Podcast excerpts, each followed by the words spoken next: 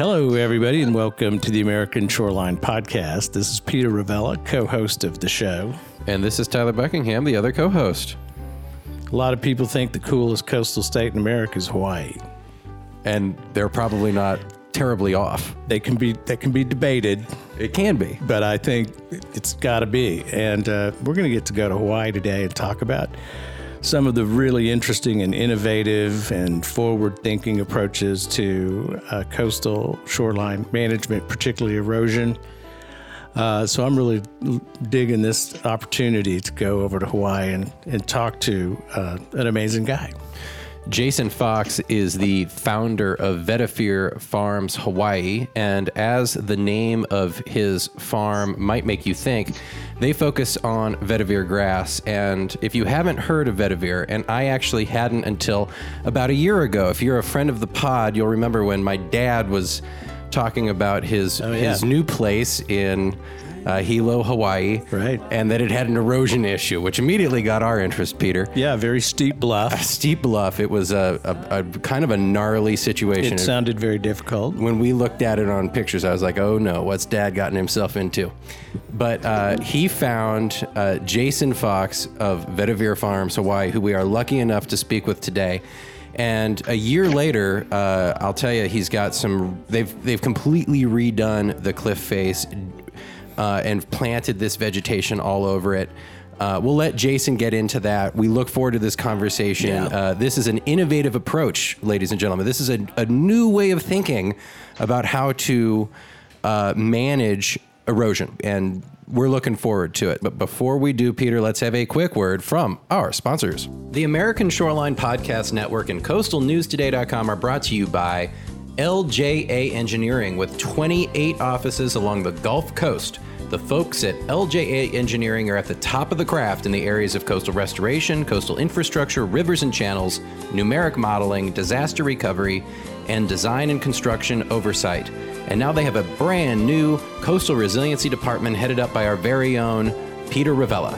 Check them out at lja.com. We are also brought to you by Coastal Transplants. Coastal Transplants prides itself on offering specific environmental and horticultural expertise with practical first-hand knowledge of all aspects of coastal revegetation projects. Their high quality native and wetland plants, extensive agricultural and horticultural experience, along with their skilled and respectful crews, make coastal transplants your one stop solution for restoring coastal ecology of your barrier island community. Learn more at coastaltransplants.com. And we are brought to you by the Dune Science Group. Did you know that fiberglass is one of the strongest and most durable building materials in the world? That it is resistant to deterioration caused by UV light and salt water? Well, the Dune Science Group does. They offer a full slate of solutions for dune walkovers and boardwalks that are made of fiberglass and built to last. They can handle your dune walkover project from beginning to end, including permitting, design, and construction of the strongest and most durable dune walkover on the market. Learn more at the dunesciencegroup.com. Jason Fox, thank you for being on the American Shoreline Podcast. Oh, good to be here. I don't, I don't usually get uh, a lot of calls to be on podcasts. So my pleasure. Well, uh, the reason we were interested, of course, we learned about you, as Tyler said, through his father's project on Hilo. Uh, but we have a community of listeners that includes a bunch of coastal engineers and shoreline planning professionals around the country and, and in fact, around the world. And um, typically, uh, these are engineering problems, certainly largely true in America. And uh, and we wanted to talk to you because you take approach an approach that I think is uh, needs people need to know more about, and uh, wanted to know if you could uh, could introduce us to Vetiver Farms and what you've been up to over there on the Big Island of Hawaii. Vetiver is pretty complex. Like there's a lot of different applications. Uh, I kind of got pretty into it on the buyer bioremediation aspect. Um, that was something that excited me. Uh, that, but it kind of just turned out that there was a little bit more of a calling to stabilize a lot of these beachfront homes and stuff like that. Um, so yeah, we kind of ended up going down that route and uh, going, you know, to Thailand and uh, all the islands, just kind of doing these beach restorations and uh, a lot, a lot of coastal plantings for sure. So, Jason, let's t- t- let's back up just a little bit and and help me understand how you're you're one of several vetiver experts in the United States of America. Um, you might be the only one on the island of Hawaii. Maybe you would, or on the in the state of Hawaii.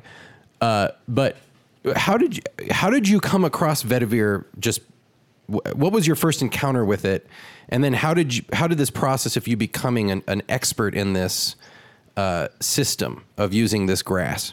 Um, I guess just trial and error, pretty much. You know, just um, I was uh, farming taro and getting washed out by that uh, by a seasonal stream, and started using vetiver as a water diversion.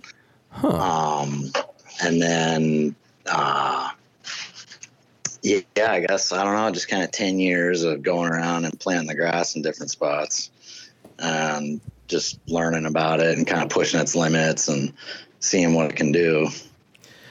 So you were a taro farmer, which many of our listeners, I'm sure, know what that is. But it's a, a Hawaiian. Well, it's a, a, South Pacific root food, which was part of the colonization of the Pacific Islands, and you know this was what you could carry on the long canoe rides. You could bring taro, and, right? I mean, yeah. What, yeah. tell me about about taro farming. What was that like?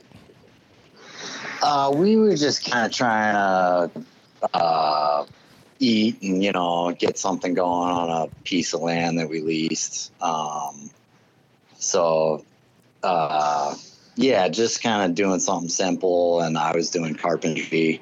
Uh, so just trying to make ends meet and kind of realize discovered what vetiver does, and then saw that nobody was really using it um, in the way they could have because there's a ton of applications around the world um, that people have been doing and you know what you would call third world places, I guess.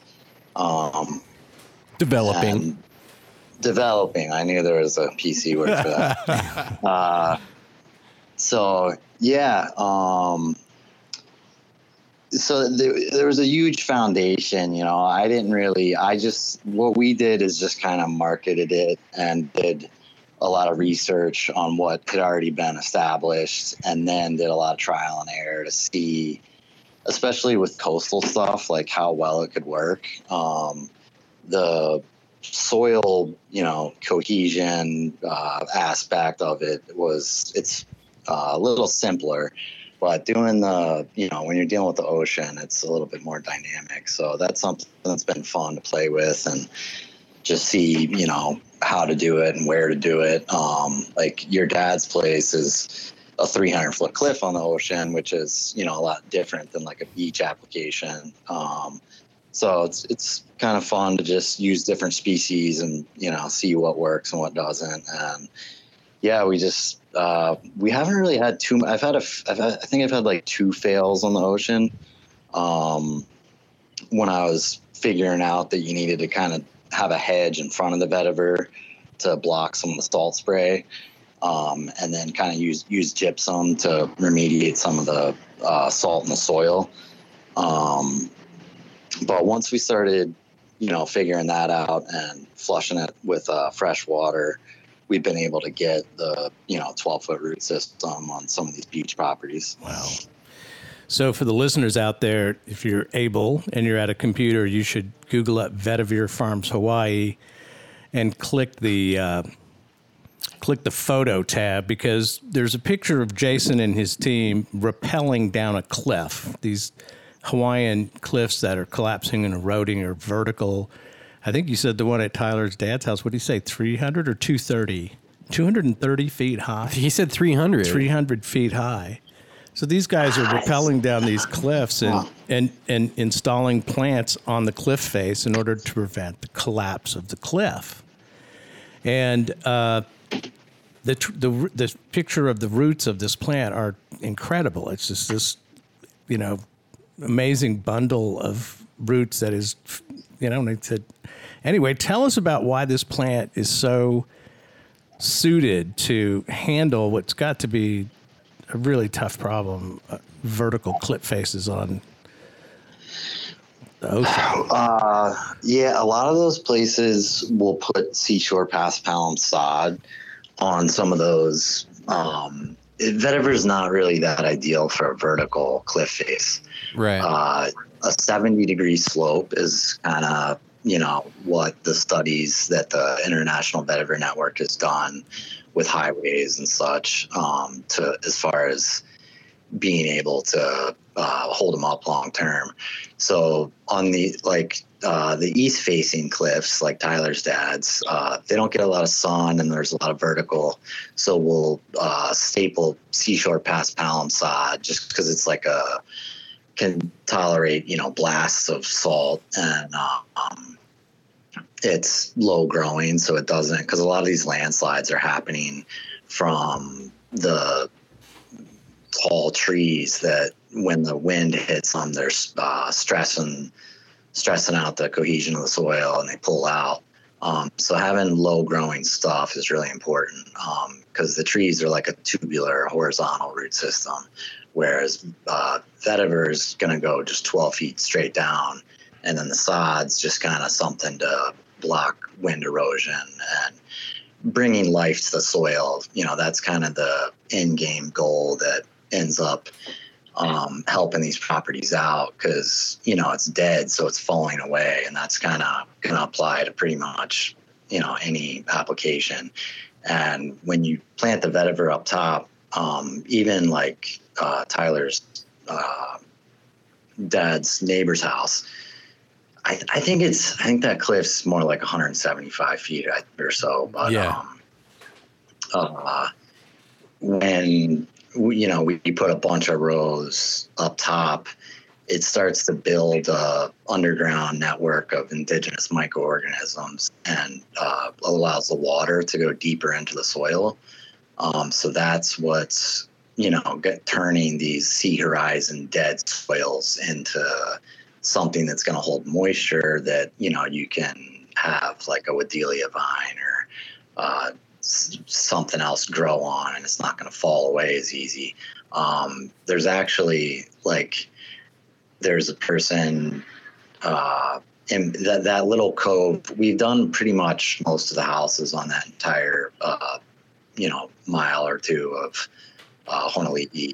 Um, and, and, it's interesting to see like i had one guy who was just like no i don't want the sod. I just want the vetiver um, and then his is kind of not working as well. Um, so just yeah i don't know taking moisture into account and depending on where you're at uh, there's actually a vetiver planting on a beach in galveston. I know you guys are based out in austin. Um, really? I don't yeah i there there was a I was just down there. My, my whole family's actually from Texas, uh, from Houston and Tyler area. Um, and I, I, was trying to find it. I didn't have any luck. I didn't really put a lot of energy into it. But there is somebody that I think sells vetiver. Um, and then there's one planting that's known uh, through the Vetiver Network International uh, that's on a beat on Galveston Bay. Huh. Well, that was like, you know, I'm not sure if it's still, you know, this is information from like 15 years ago. So yeah, yeah. Well, you know, it's it is interesting because vetiver is not. I have a feeling that we might that we might actually all be passively familiar with vetiver. Like you might drive, maybe when you're driving on the freeway or you're passing by some like recent construction of an over ramp, you know, over overpass. I feel like I might have seen this or similar plants being used to stabilize that soil outside of like not not in Hawaii, like out in the regular old United States. Uh, but Jason, I just you know obviously uh, you're kind of inventing as you go here. Um, the, each one of these cliff situations is unique. Um, you are by this point, now that you, the business has has opened up and you're getting clients in this space, which I think is kind of an interesting little evolution. You're having lots of bites at the apple, but I kind of want to just go back a little bit further and learn a little bit more about your who you are uh, and your approach as a farmer. As like, how did you get into farming? Uh, are are you what inspires your approach? Is it the is is it the natural world? Are you trying to mimic? You know, what I will sometimes hear from critics of vetiver is that you know, well, it's a it's a non-native. You know, you're you're use you're introducing a non-native grass, and I just like to get your thoughts on, kind of all that, like where you came from and how you came to be uh, a farmer and specifically a, a, a specialist in in you know in this specific vetiver solution. So it, it isn't. It's from India, uh, Sri Lanka or India. Uh, they say it's one of the oldest plants on Earth, and it's rated at negative eight. Um, so it's has the lowest invasive invasive scale in Hawaii, which is you know an important thing, and that's kind of why the USDA brought it here because it doesn't spread. Um, so we've used it a lot with. Uh, we've done a, some pretty large plantings for the Navy and for other people where you use vetiver to establish native forest.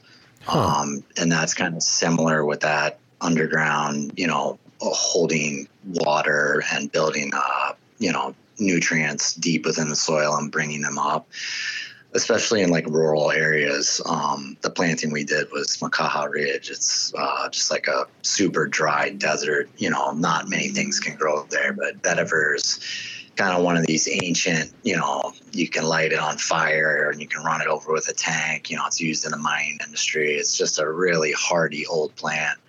Um, so yeah, I, that's I do you know get that sometimes from people, but once they educate themselves about its uses and how it's not invasive, they're stoked on it. Especially when they see the applications go hand in hand. Um, you know, using it with natives and stuff, and there's not, you know, there's no other plant that can absorb the levels of lead and uh, nitrogen and phosphate for uh, bioremediation purposes and like landfill leachates. Um, so it's a really complex grass as far as, and it's uh, like Biloxi, uh, Mississippi has a, their landfill there is processed through uh, vetiver. Coastal um, City, oh, okay. Biloxi. is it? Yeah, it's right yeah. on the it's right on the Gulf Coast. Oh, interesting. Yeah, so they pump all their uh, leachate into a field to pr- let the vetiver process it, and I think they save like, you know, some crazy amount of money just by using this natural method rather than you know trucking it or and whatnot.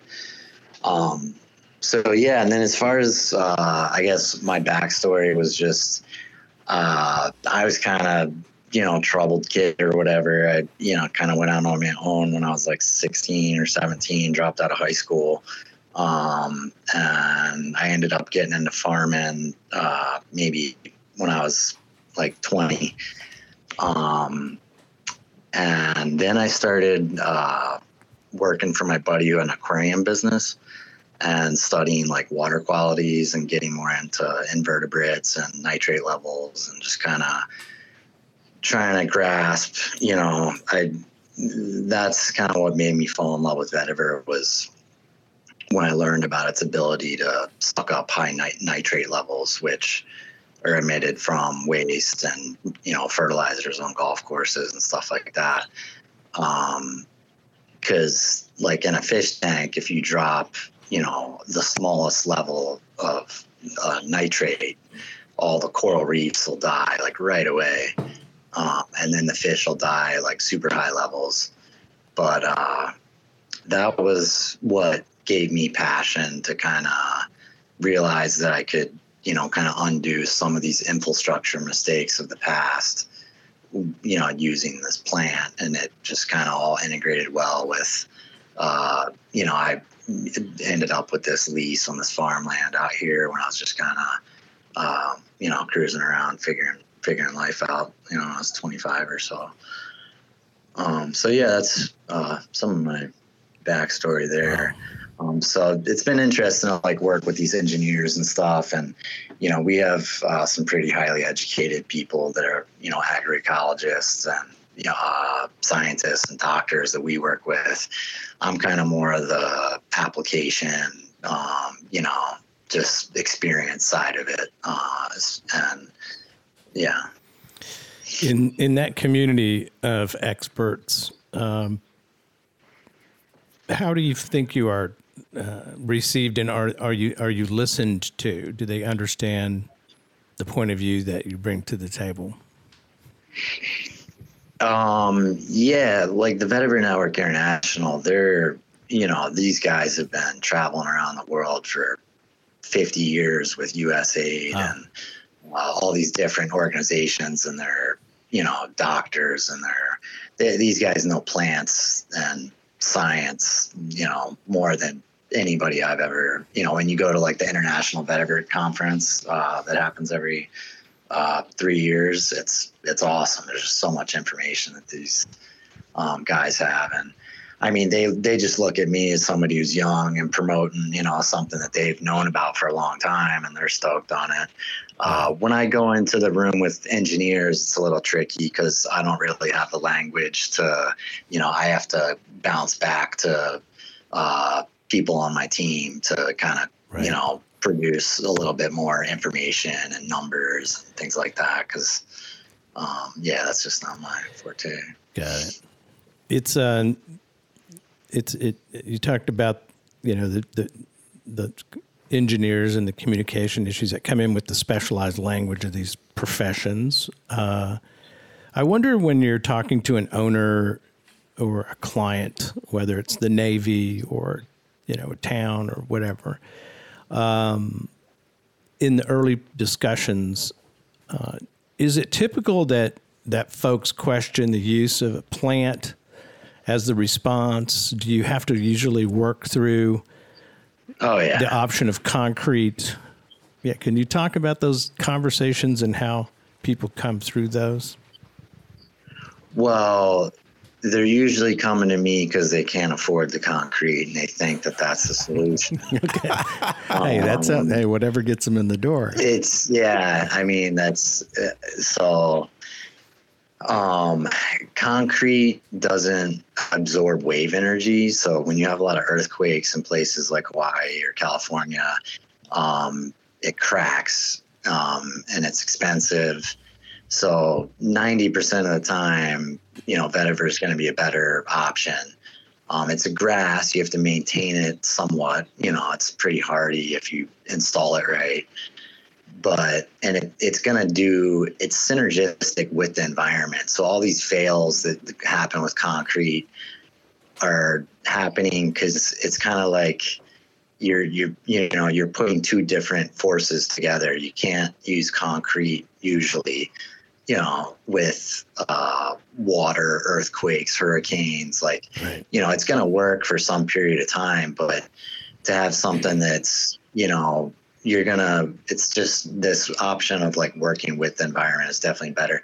But yeah i have to uh, once people get on the website and they see all the history and all the successful applications and like you know, we had we had the Tahiti Highway Department fly us over there to train their guys, and you know, we're our company's pretty, we're licensed and we're bonded, and you know, once they dive into the, you know, the box check-in things that you know people look for, um, then they're like, oh, okay, I guess this works, and then there's they'll still be questionable sometimes until you know it actually has action on the you know site that we're uh, working on but yeah, I mean, the guy two doors down from Tyler's dad's, uh, he must have called me 400 times before we actually installed like a couple rows. And he was cool as hell. He, he's from Louisiana. He actually moved, ended up moving back there, but he was just so, you know, and such a numbers guy. And he was like, I don't know, you know, he just couldn't trust that this plant was going to hold up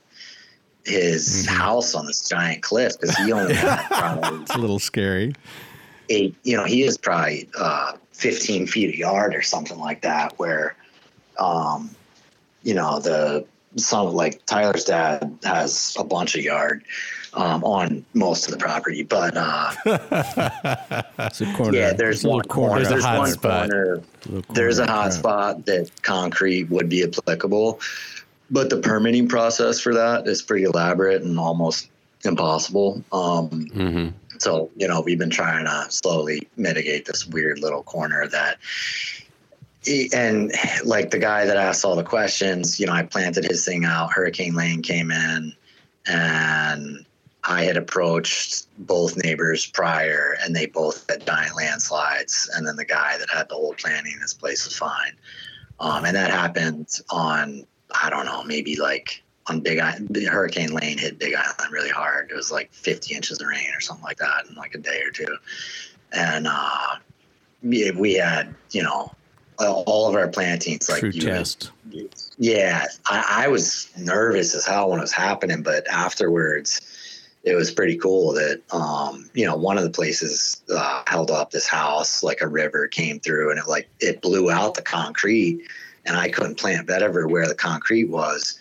So half the house, or not half the house, but one of the posts was hanging in the air because it, you know, because it had concrete in front of it, and then the rest of the house had vetiver in front of it, and it was, you know, so that guy was super stoked, and then we ended up building a berm afterwards in front of his house, and then plant vetiver with it so that when that if that flood ever comes again, it'll channel around his place because you can use it as a water diversion, like kind of like a culvert as well. So there's, it's just, I mean, the root system, we touch the plant. It's like a, yeah, it's a really tight web that's, you know, hard as a brick at the top. And it's just, you can, there's so many different, that, it- you know, the water diversions and, uh, landslides and it's, it's, it's, it's a, it's a So, weird uh, one. so when you were planting taro in your early days in Hawaii and using vetiver to uh, redirect the water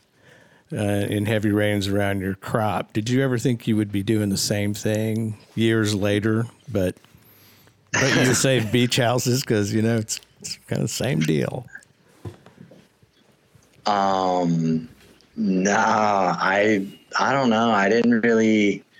I kind of knew that I had like, you know, nobody was really. There was one lady uh, that was like messing with vetiver a little bit on Oahu when I started, and I I didn't. Yeah, I didn't really. I knew that there was. You know, once I got on the vetiver.org site and saw what the plant does and read some of the papers and stuff and I, I knew I had like a good business idea and like a cool, you know, alternative solution that like something as somebody not from Hawaii that I could like bring to the table that would help the island and, you know, be a positive thing.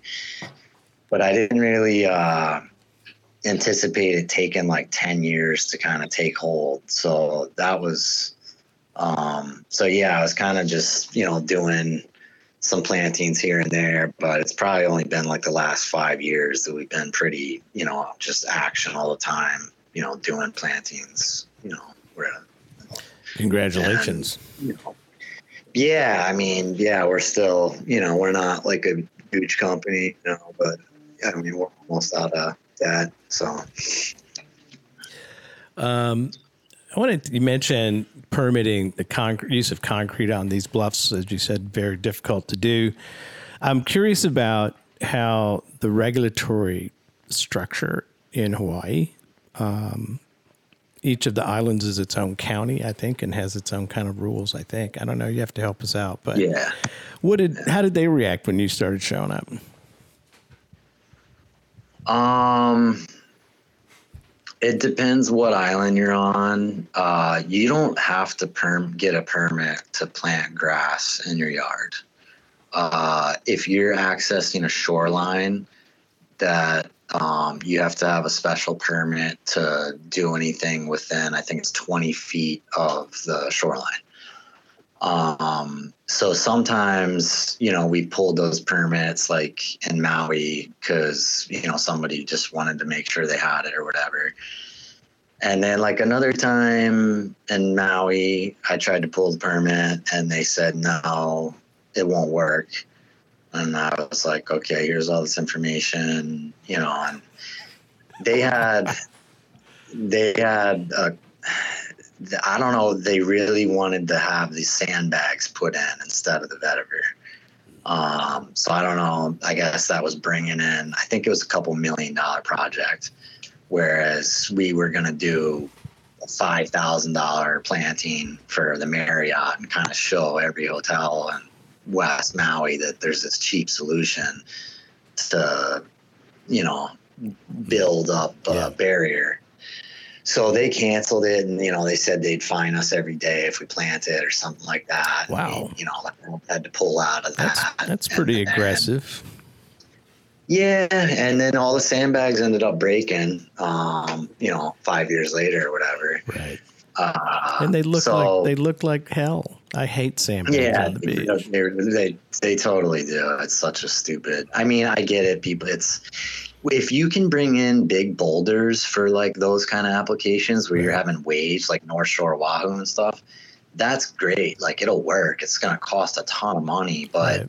the sandbags there's is a super band-aid approach that Yeah. you know there is like I, I I will say like cement can be great for certain at like instead of the sand like I was just i'm in Oahu right now and it's totally shut down and all but uh we were out front of this hotel that was on the beach and the waves were hitting like maybe you know two three feet down from their level you know like where so Yeah.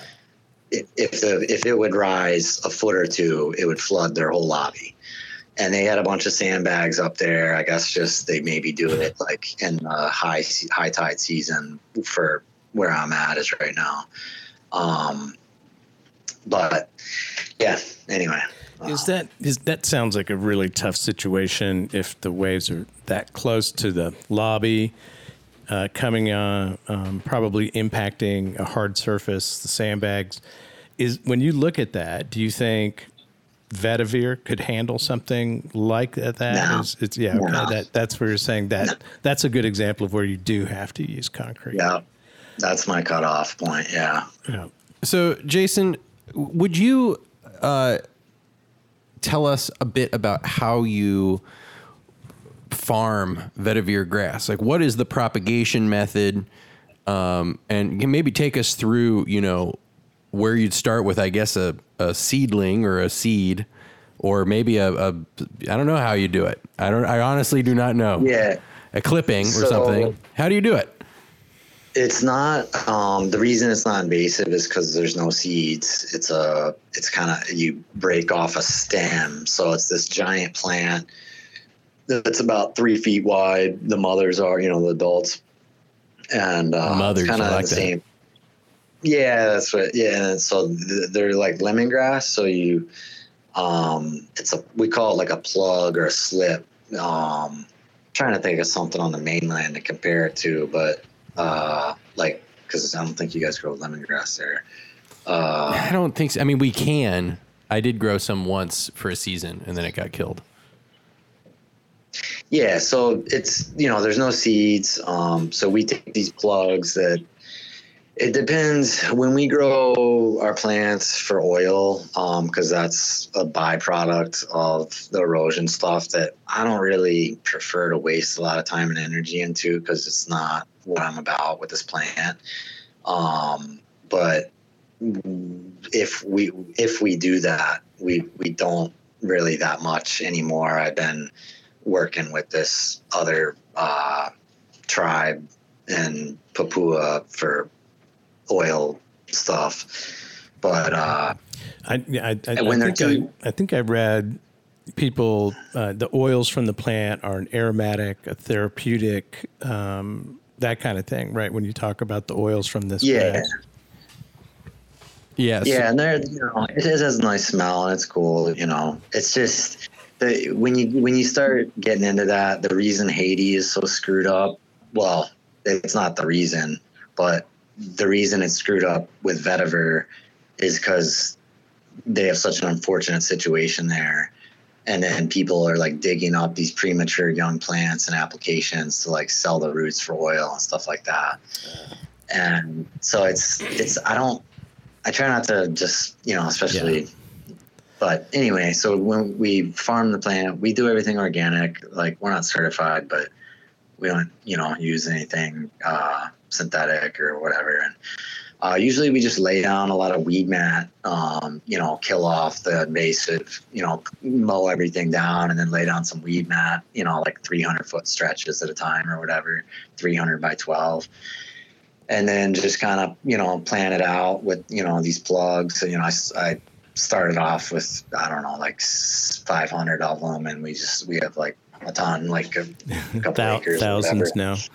Yeah hundreds of thousands Oh, Um, okay. and then so yeah, we just keep flipping these mats and you know popping little plugs in the hole. And I prefer to use uh, plant sections or potted plants um, on like intense applications. Like I'm over here right now on Oahu doing a beach on North Shore uh, that's gonna get wave action. You know, this coming winter. So I'm using like these, like when you we excavate that mo- mother plant it's you don't have to dig down 12 feet, but it's hard as heck to get out.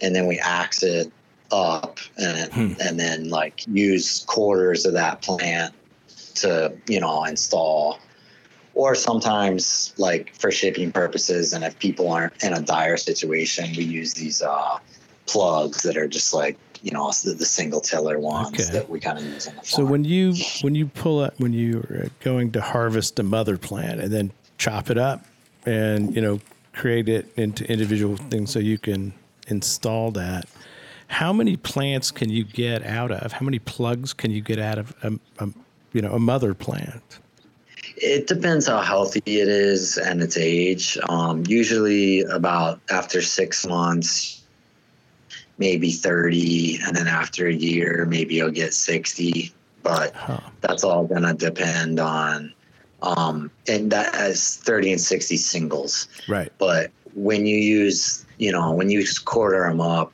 you know, it's not really, I shouldn't say quarter. It's more like you probably, we probably get, I don't know, it's a, like seven or eight fist size clumps out of the mother plant, you know. Okay. Okay. I got a question. This is, uh, this this belongs on the on the farm. This question. It's a question about genetics. Are these all clones? Because they don't have seed. Like, are they all genetically clones of each other? So this cultivar.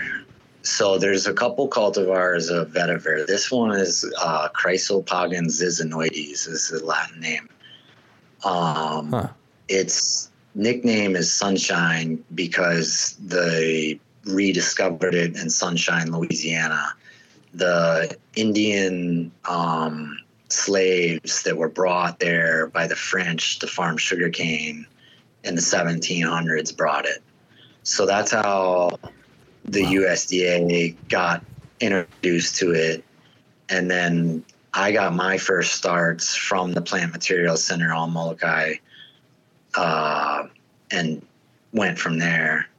Um, they brought it here in like nine, 1993, I think, um, after they did like a year to make sure that none of the seeds sprouted.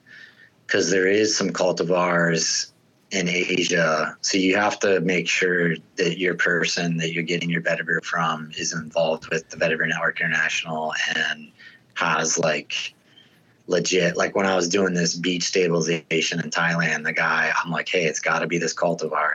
And the guy showed up with this other one called Nemoralis.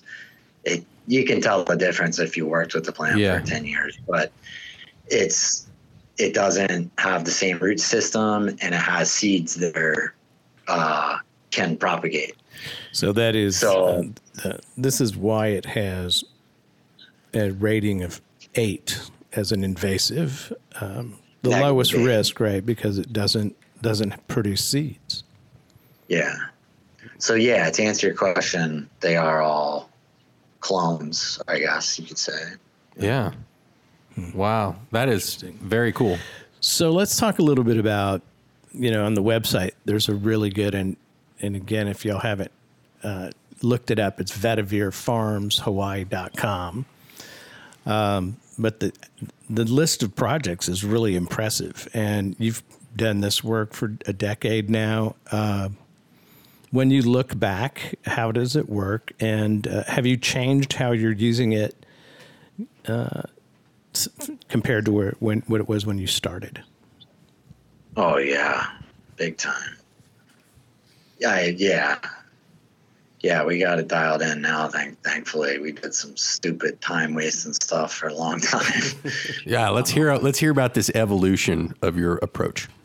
Uh, I don't. Yeah, I never just like how to clear the space and prep it properly, like what plant is gonna affect it in a couple years, um, what soil types matter, what fertilizer works best, what you know, what the annual rainfall is gonna do, how much shade it can tolerate. Like, there's just all these different Jeez. variables that once you are like, okay, you know, this is how you know, and now it's just kind of it's it's still like I, I had one.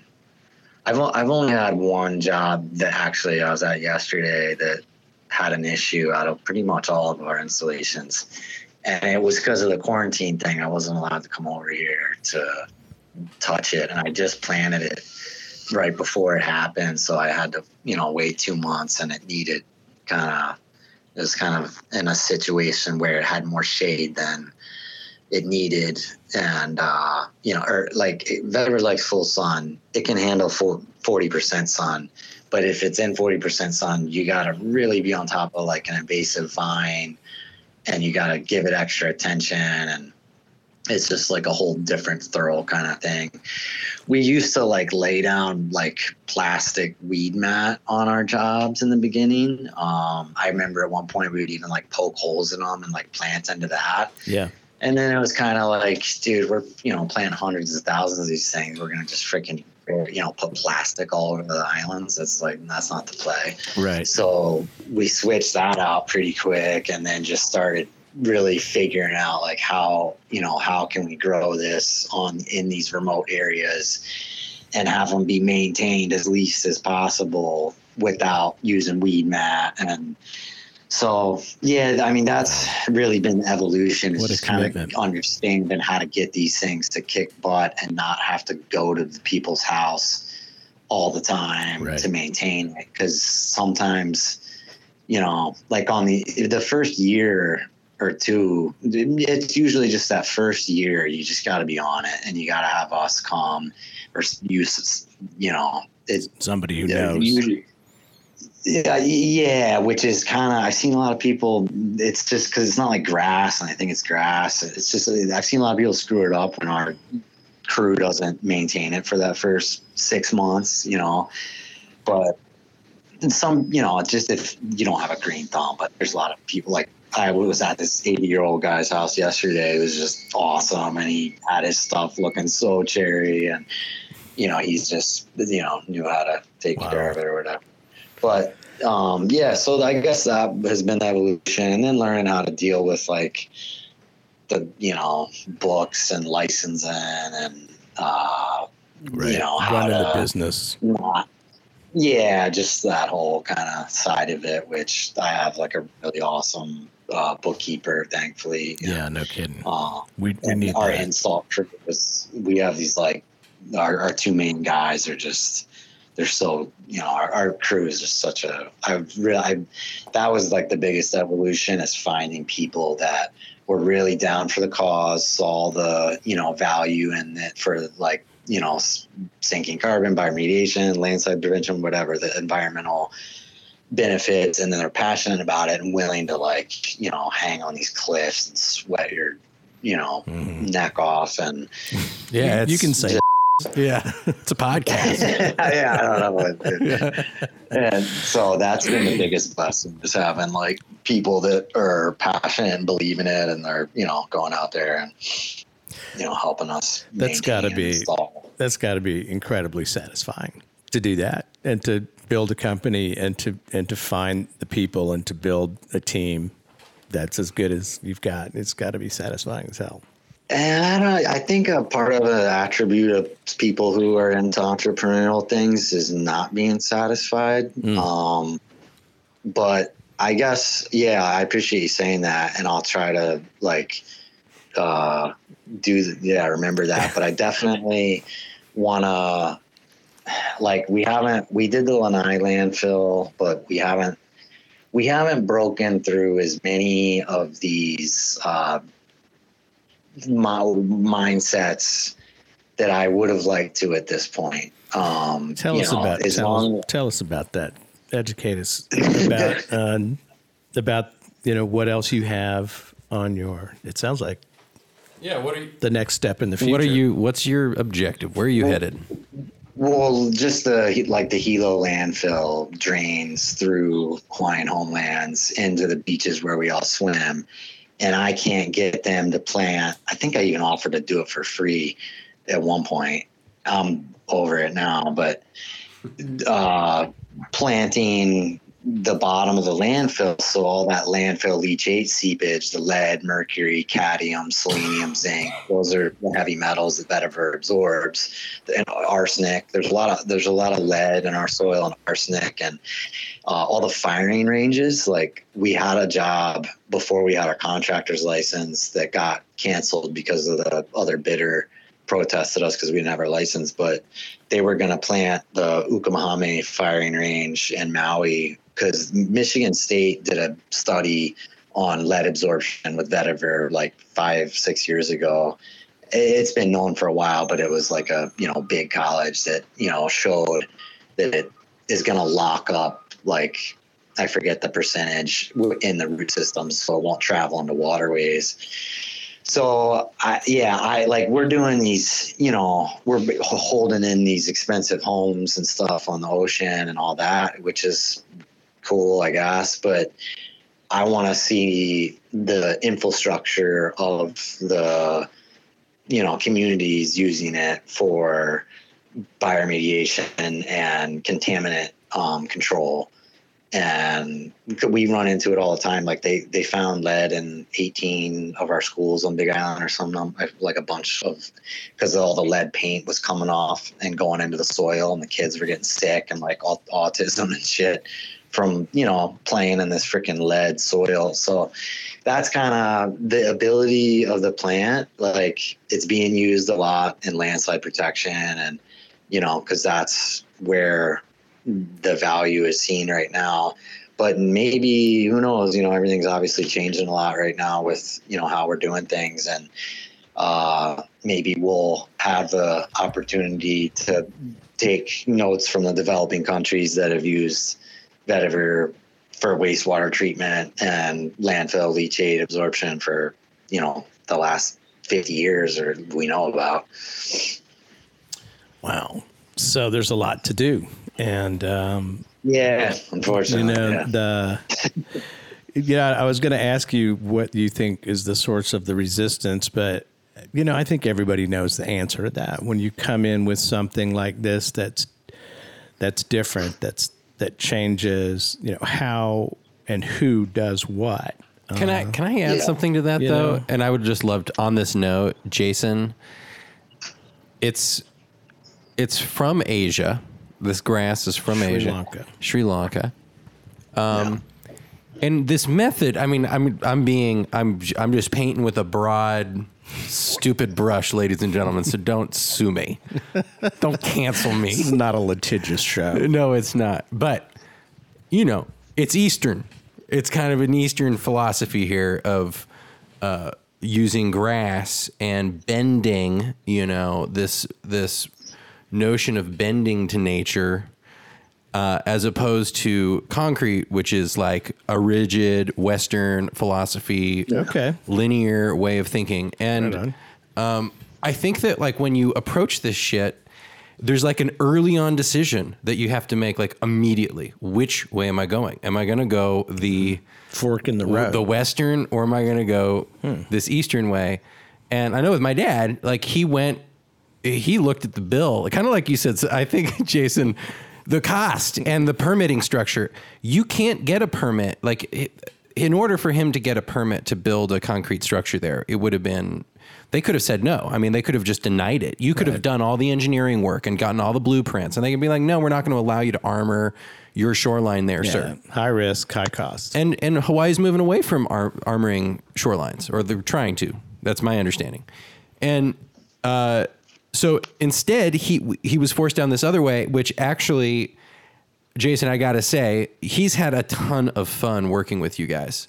And he loves the way he loves the project, man. I don't know if you can tell. Well, that's a good commercial. it is. I know. That was unsolicited. this is unsolicited, And- and this is honest. this is the second one because you know we did the show last Memorial Day. But anyway, Jason, uh, Oh yeah, he texts me at like seven in the morning sometimes. so what do you think that one's? You know, how's it gonna work over here or whatever? I'm like, oh man, all right. He's excited about it. he gets Yeah, real he's- excited. He's got, this, he's got this corner that's like it's precarious. It's a tricky one, and we're doing all we can do with it. But it, we will, really won't know how well.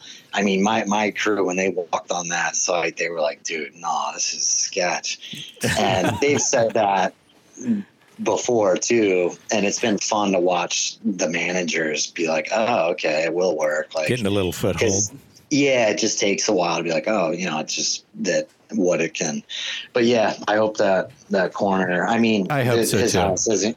It's not going to fall in. You know, we we locked up that whole place where it's it's literally a very small portion. If it fa- if it did fall, it wouldn't be a disaster, and I Yeah. don't think it's going to fall. Sounds like a successful effort. Well, um, and it, yeah, talk about making lemons out of lemonade. I mean, I I don't know what.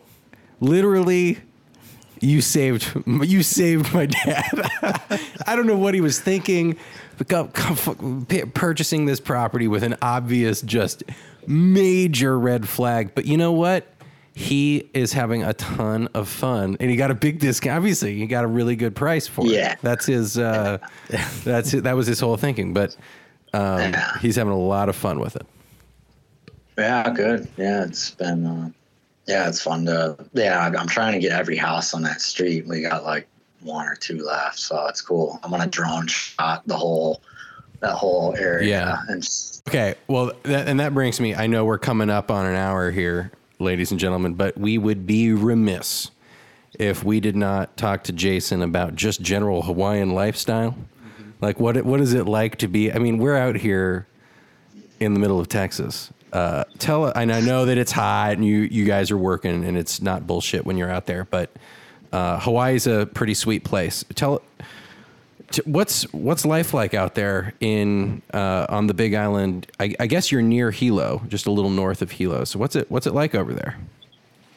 um, it's it's changing. Uh, you know, when I first came to Big Island like 15 years ago, it was a little quieter. Uh, so Hilo's getting a little more busy and such, but I'm outside of it and we're on a pretty big uh, farm lot. Um, but I actually just got a new neighbor and the cops came for me shooting. Um, you know, it, it used to be a lot more country and you could kind of uh, have a little bit more um, you know, noise and such. But I was probably I was just sighting stuff in, and so yeah, it's quiet. Yeah. I mean, you know, I like to hunt a lot. Um, the wild pigs they eat my sheep, and I run like I got twenty head of sheep. Whoa, whoa, whoa, whoa! The wild pigs come in and eat your sheep. The lambs, yeah, Oh wow, that's Yeah. that's wild. So if I don't stay on top of you know trapping and hunting the pigs, they'll eat all my you know pit lambs. Yeah. So, uh, so yeah, that's a little game that I play, and I do that whole thing, and um, yeah, and I like have chickens and ducks and turkeys, and uh, we actually just started this cool project with uh, trying to emulate the moanalo, which is this uh, bird that went extinct that they never really had pictures of. Um, and my good friend Gideon uh, initiated this project to see if uh, the, it'll control invasive species. So he fenced off um, like a half acre and planted uh, all native species, all like koa and mamaki tea and ohia and hibiscus, all these things that are uh, um, just native to Hawaii. Um, and then he brought in a hundred pound uh, African sulcata tortoise, which is similar to this ground bird that went extinct. And then he brought in these geese um, to see if, uh, and it, so far, like six months in, it's working, and these all these natives are growing. So anyway, that's like Incredible. our farm life is like, you know, we're doing random cool little, you know, playing with, Experimenting. you know, stuff. Yeah, just. And, it's like you know, Jefferson said. You know, the Jeffersonian American experience. Oh yeah. Yeah. inventive. He trusted the farmers, Yeah. the landowners, uh, the agrarian life. He thought that was the way to live the most moral life was to be a f- in- a farmer. That's right. Thomas Jefferson. Maybe. Well, you're doing something cool and very special. It sounds like an amazing lifestyle. And what's really uh, great, a- and this is true, when you find something that you're doing that absolutely matches up with what your soul and your value is about, it's just, you know, it's just open season on things that can be great. And it sounds like, Jason, the alignment for you on this is pretty damn good. Yeah, yeah, it feels good. I, I would say too that um, a lot of people like are like, oh, you know, they have they paint this picture of like homesteading and um, you know, like Right. once you're there, there's a big draw for that right now, especially with all the crap with you know going on with the economy and all that stuff, and the pandemic. Um, but Right. you know, as being somebody who's been homesteading and living like this for I this isn't my I it's you know it's for a long time um and I think that it's it's great. It's cool to have not have a footprint on nature but I think like having a good healthy like emotional family and friend environment within your community is the most important thing. And even if you're in like a city or anything you can still support awesome stuff that's not impacting the land. Right. and being real smart about that too because like you know I I've seen like you know things made out of like cotton from china that are saying support hemp you know like just Right. weird like Yeah. you, you you know but there's all you know csas like i used to work for a community supported agriculture and we had such a you know we all lived in a town and then the farm was outside of town all our pollution and stuff was consolidated and processed and you know the town we lived in and then you know everybody came and picked up their vegetables out on the farmland and that's a model that works too and I, you know, I don't know if the model that I have been doing is actually like one that's good to, you know, for everybody and for like Right. piece lots of land. I think it's kind of like, you know, I'm sure you guys have heard that, uh, you know, stance of like cities you know, can be, you know, better for the environment if they're done properly and um, clean. And, you know, we in America haven't really had too many uh, good examples of that. yet. But like Jap- Japan's and, you know, like Japan, Iceland are pretty damn smart. Their their infrastructure is pretty clean and pretty awesome. Um, and it's not Hmm. it's it's all high tech. You know, it's not. I see what you're saying. So this that. this whole notion of romanticizing this lifestyle and the homesteading and, and, and the appeal of all that, what you're saying is that you know the impact of that is it takes a lot of land to do this. And you know, it, it kind of draws into question that, you know, the sort of the ethical boundaries here are are are not clear, you know? Can, can I, and It's a to- little more complex. And also, it's really easy to romanticize the lifestyle when it's being piped into your Right. brain through Instagram in beautiful photographs and and a, it's a it's a, a dishonest depiction of what uh, life really is like for for all interpretations, but that one included. And um, Jason, I think that's a good point. Uh, and that you know, I you, you think about all of the expertise it takes to like live off the grid, footprint wise, managing your waste, food s- s- supply. hunting, trapping, working. Yeah. Are you going to have electricity? Where are you going to get that from? I mean, all, all of this stuff to think about it. And um, there is a, from a just managing people perspective, if you can aggregate them together and get them to on an efficient grid system, makes a lot of sense. Yeah, but eh, Jason, I think I got I got to say on behalf of all of the people who do romanticize this, Yeah. and think it. I mean, come on, just between me and you though, it's damn cool, isn't it? I, I mean, you can kind of get why people, you know, Oh yeah, totally. I mean, when you come, when I came here from Philly, you know, I had lived in the freaking shittiest cities and you know Buffalo, like next to train tracks and crap, and just it, it's beautiful. It's lush. You know, there's moisture. Like that's why I fell in love with the tropics because I just love the you know Right. the it, the climate. Um, you know, it feels different, but I, you know, it would be just as stoked like hanging out with my granddad and Tyler. You know, like I, I just I think that you know during the, the quarantine and, and shutdown, that was something that you know I was like, shit, I got everything. I got you know I don't need to leave. I can stay here for years. And, and you know everybody else is kind of tripping out, and not knowing what's going on. Right. But then after like a month or two, I'm like, oh, but I'm by myself. I'm like, you know, Right. I don't. So that was just that hit home a lot for me. Like, you know, just you know, which maybe it'll change, and that's you know, because if I ever you know, have a wife and you know kids or something like that. But, um, but it, it is cool. I wish that you know you could build like log cabins and not um, you know have to do the like the way people are building houses now too. Like Yeah.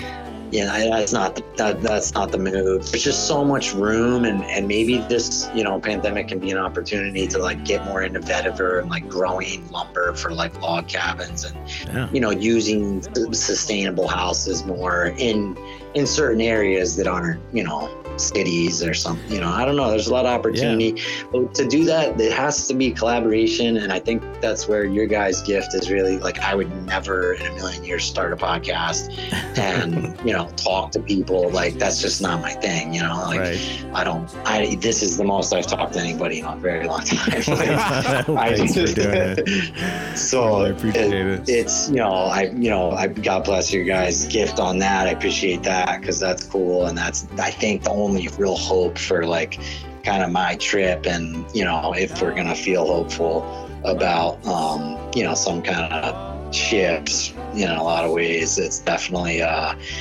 collaboration and you know setting aside what the heck anybody thinks about you know red or blue or black or white and just kind of like trying to move forward with uh you know like hey let's you know work on some cool shit so that you know people are more comfortable on the and then the earth doesn't like catch on fire or whatever the hell Wow.